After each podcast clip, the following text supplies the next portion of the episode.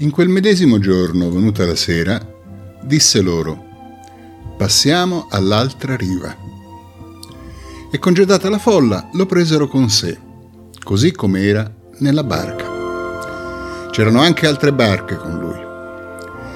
Ci fu una grande tempesta di vento e le onde si rovesciavano nella barca tanto che ormai era piena. Egli se ne stava a poppa sul cuscino e dormiva.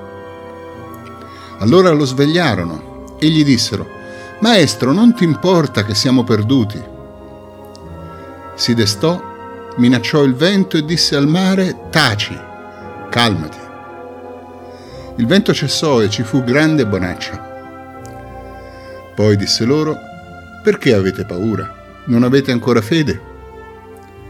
E furono presi da grande timore. E si dicevano l'un l'altro, chi è dunque costui che anche il vento e il mare gli obbediscono? Terminata la giornata delle parabole, Gesù si rimette in cammino in un certo senso, cioè domanda ai suoi di spostarsi. E loro lo prendono nella barca così com'era, nota Marco.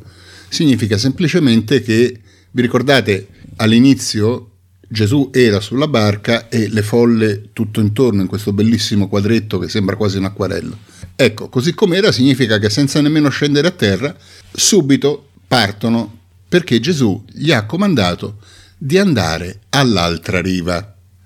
E fermiamoci un attimo su questa altra riva perché è una cosa importante. Da dove sono loro, cioè nei dintorni di Cafarnao, l'altra riva non può essere che la costa orientale del lago di Tiberiade, che però, e questo va segnalato, è in territorio pagano. Anche Marco lo sottolinea, è il territorio dei Geraseni. C'è una specie di santa inquietudine in Gesù. Non sta lì a crogiolarsi nell'amore della folla, cosa che oltretutto sarebbe comprensibile, visto che subito prima era stato tanto amareggiato dal rifiuto dei farisei.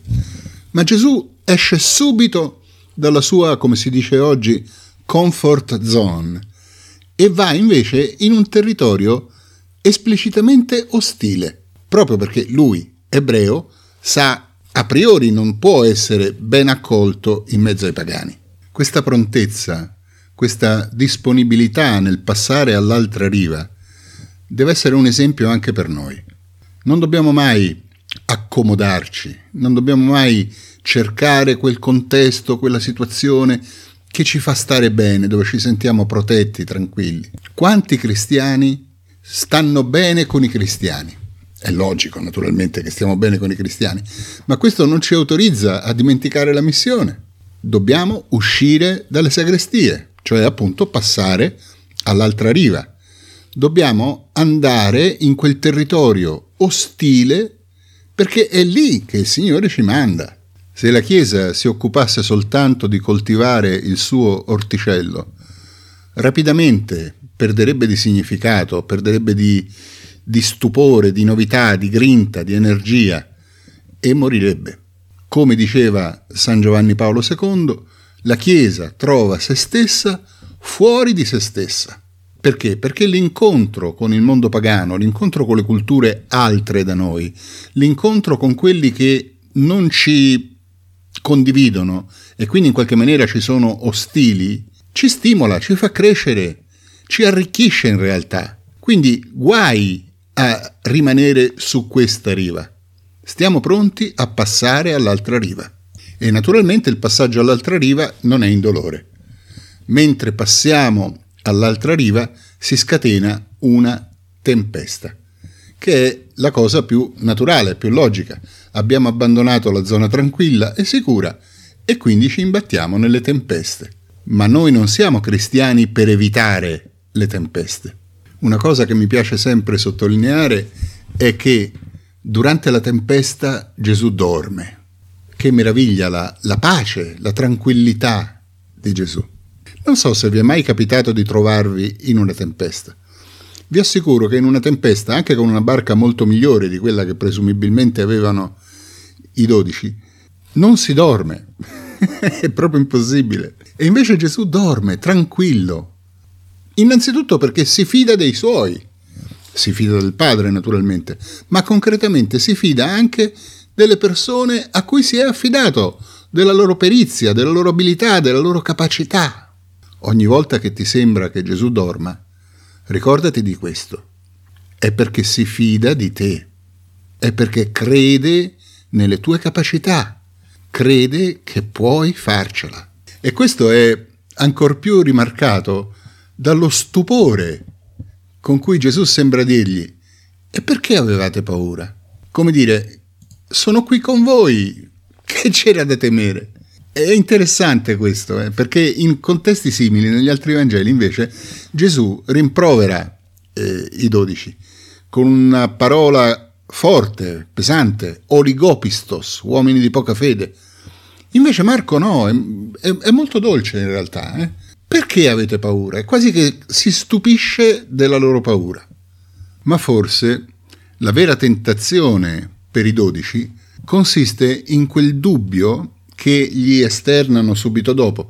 Non ti importa che siamo perduti. E questo è il grande dubbio che ci prende ogni volta che ci troviamo nella prova, ogni volta che ci troviamo nella difficoltà. Signore, ma non ti importa che sto male, non ti importa che mi sento solo, non ti importa di me.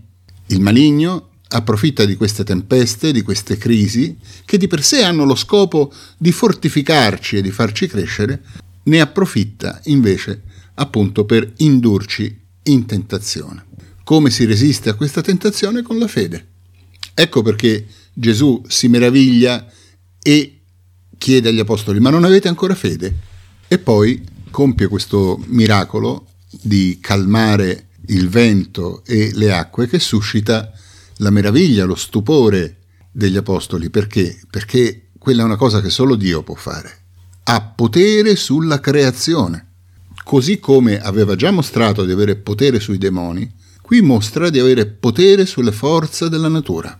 Non per nulla uno degli attributi di Dio nell'Antico Testamento è colui che cavalca le tempeste. E, e, qui appunto Gesù mostra di essere perfettamente in controllo della tempesta. Dunque, implicitamente, compiendo questo miracolo, Gesù sta affermando di essere Dio. E i dodici se ne rendono conto perfettamente. Da qui appunto la loro meraviglia. È proprio questa fede è proprio questa certezza nel Dio che governa la storia, è proprio questa fiducia nel fatto che fin tanto che Lui è con noi non può accaderci nulla di male. È tutto questo che ci può permettere di passare all'altra riva serenamente, in tutta tranquillità. Perché, appunto, noi dicevamo prima, il Signore ci invita a lasciare la nostra zona di sicurezza, la nostra comfort zone ma questo perché in realtà la zona di sicurezza ce la portiamo dentro. È lui la nostra pace, è lui il nostro equilibrio, è lui la nostra zona di sicurezza. A patto che ricordiamo sempre che la promessa del Signore non è che non avremo tempeste nella nostra vita, ma soltanto che saremo in grado di governarle. Perché? Perché le tempeste ci servono, le tempeste ci fanno crescere, le tempeste ci rendono più forti. L'importante è avere la consapevolezza che con il Signore non c'è tempesta che ci possa perdere, non c'è tempesta che ci possa distruggere.